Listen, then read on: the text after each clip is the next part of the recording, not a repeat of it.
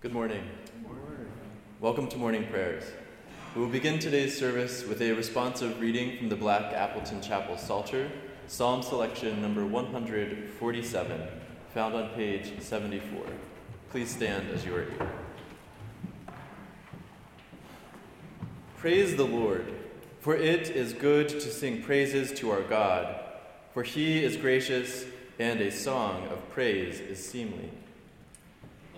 Lord builds up Jerusalem. He heals the brokenhearted and binds up their wounds.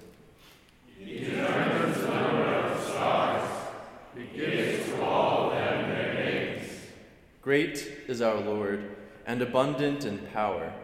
His understanding is beyond measure. The Lord lifts up the downtrodden. He casts the wicked. He sends forth his command to the earth.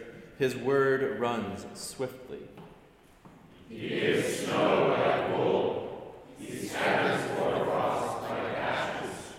He casts forth his ice like morsels. Who can stand before his cold? He sends forth his word and melts them. He makes his wind blow and the waters flow. He declares his word to Jacob, his statutes and ordinances to Israel. He has not dealt thus with any other nations. They do not know his ordinances. Praise the Lord. You may take your seats.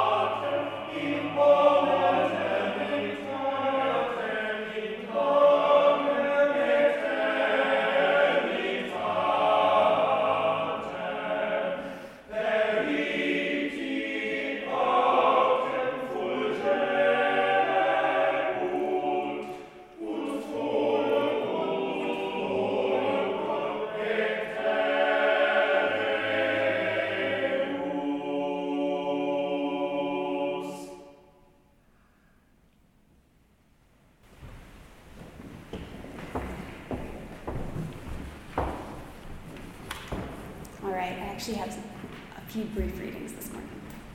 Matthew 13, 44. The kingdom of heaven is like a treasure hidden in a field, which a man found and covered up. Then his, in his joy, he goes and sells all that he has and buys that field. Matthew 5, 6.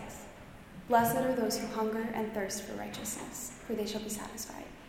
And lastly, from St. Augustine's Confessions Great are you, O Lord, and exceedingly worthy of praise. Your power is immense, and your wisdom beyond reckoning.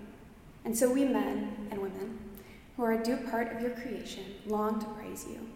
We also carry our mortality about with us, carry the evidence of our sin, and with it the proof that you thwart the proud. You arouse us so that praising you may bring us joy, because you've made us and drawn us to yourself, and our heart is unquiet until it rests in you. So I don't know what you are like you haven't eaten in a while, but I am not pleasant to be around. My blood sugar gets all out of whack, and I'm embarrassed to say that I get highly agitated. My family knows this all too well. But seriously, for most of us, when we're hungry, we must have food. We know exactly what it is we're missing. There's no fuzziness in our brains. We don't think we want to watch a TV show instead of eat. No, we have to eat, and we won't relent until we do. When I was thinking about what to share this morning, a number of thoughts flashed through my mind. But as I stopped to evaluate where I am spiritually, what my semester has been like, I just felt a gnawing ache inside of me, a spiritual hunger, if you will. Last year, I shared at morning prayers about the spiritual practice of silence. I spoke out of my own rich experience with that discipline and how it had given me new levels of spiritual insight and peace. This year, I don't have a story of being on spiritual heights. Instead, when I critically evaluate myself, I felt very average, kind of inconsistent, and exhausted. I'm restless knowing that I could be experiencing more than I am, but I haven't always been prioritizing my faith. But this lingering ache in me um, is telling me that I'm hungry for God, and I have not had enough to eat. I recognize myself in the quote from St. Augustine I'm simultaneously aware that I carry my mortality about with me, and yet I'm also created with a heart that won't rest until it's connected to God's heart. So I've been a Christian since I was three. It's kind of crazy. It's not like my parents decided I was a Christian at three. I did. I remember it vividly. Over the course of my childhood and adolescence, faith was the thing I did. As a pastor's daughter, being a Christian was the most natural and expected thing in the world. In high school, I began to think more deeply about what I believed, and I had doubts, existential crises. And the things that were so sure became complicated by the messiness and complexity of the world. But time after time, despite confusion, I ultimately had more faith and trust in the Christian God than the other things that the world told me would satisfy. When I moved out of the house, I faced a choice to follow Christ or to do my own thing. I chose to stay true to my faith, and it has been one of the most challenging and rewarding things that I've done. Challenging because to live as a serious person of faith means that many, many times the things I want must come second to my desire to live in line with my beliefs. Rewarding because despite the challenge, I have found spiritual truth, freedom, and unconditional love in a restored relationship with God. And at every point, He cements in me a deeper knowledge of who He is and the grace He offers. Increasingly, as I taste something sweet and fulfilling, as I get a sight of a profound treasure, I find it difficult to settle for anything less. And I think this is where the blessing of spiritual hunger comes in. We were made to hunger for God, and so our hearts crave Him.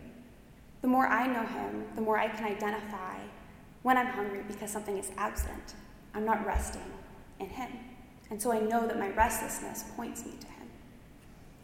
As I said before, when I've thought about my spiritual state this semester, I've occasionally been discouraged. Yet at the same time, I'm beginning to see my discomfort and agitation as a sign of spiritual hunger. Even when I'm distracted by school and stress, I ache for the treasure that I found. Like the man in the parable who finds a treasure and sells everything, I feel like in some ways I've done the same. And my soul will be agitated until I'm resting in that. Spiritual hunger reminds me what it is that I actually need It's pretty profound that in the passages I read, what is honored is the state of searching, of hungering. It's not the place of being completely satisfied, this side of heaven. One day, God fully satisfies the hungry. The man one day fully gets the treasure in the field. And God does and will satisfy me, ultimately. Yet, what I love about these passages is that in the temporary, restless place of our journey on this earth, the seeking and searching is honored. What an encouragement it is to me that being starving and parched can be the blessed thing. Would you join me in prayer? Father, thank you that you have created in us a desire for you, that we are in a state of unrest, of hunger, of searching, until you give us rest in yourself. Thank you that in you we have eternal rest, and that on earth we may at times experience the feeling of that rest. Yet we know that we live in a complicated world, that we don't always seek you with our whole hearts, even though we long for you. I thank you that you honor our hunger and our thirst, that it's the decisions made to follow you and seek in the agitation and unrest that are blessed unto you. Would you help us to be people that hunger for you, that aren't disillusioned by what the world tells us we need? Give us grace to be people that won't be still until we are satiated by what truly satisfies. Amen. Amen. And now I'm going to read the Lord's Prayer. Our Father who art in heaven, hallowed be thy name. Thy kingdom come, thy will be done, on earth as it is in heaven. Give us this day our daily bread, and forgive us our trespasses, as we forgive those who trespass against us. And lead us not into temptation, but deliver us from evil. For thine is the kingdom, and the power, and the glory, forever and ever. Amen.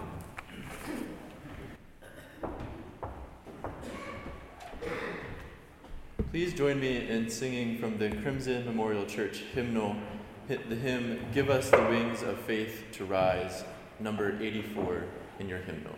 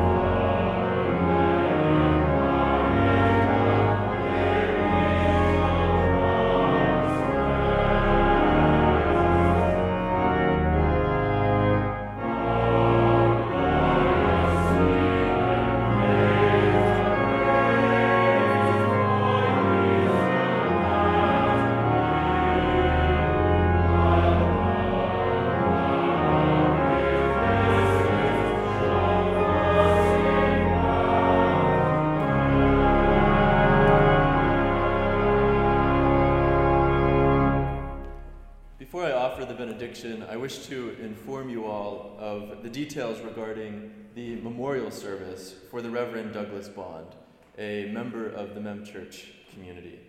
His memorial service will be at the Church of the Advent in Boston uh, this Saturday, December 2nd at 2 p.m.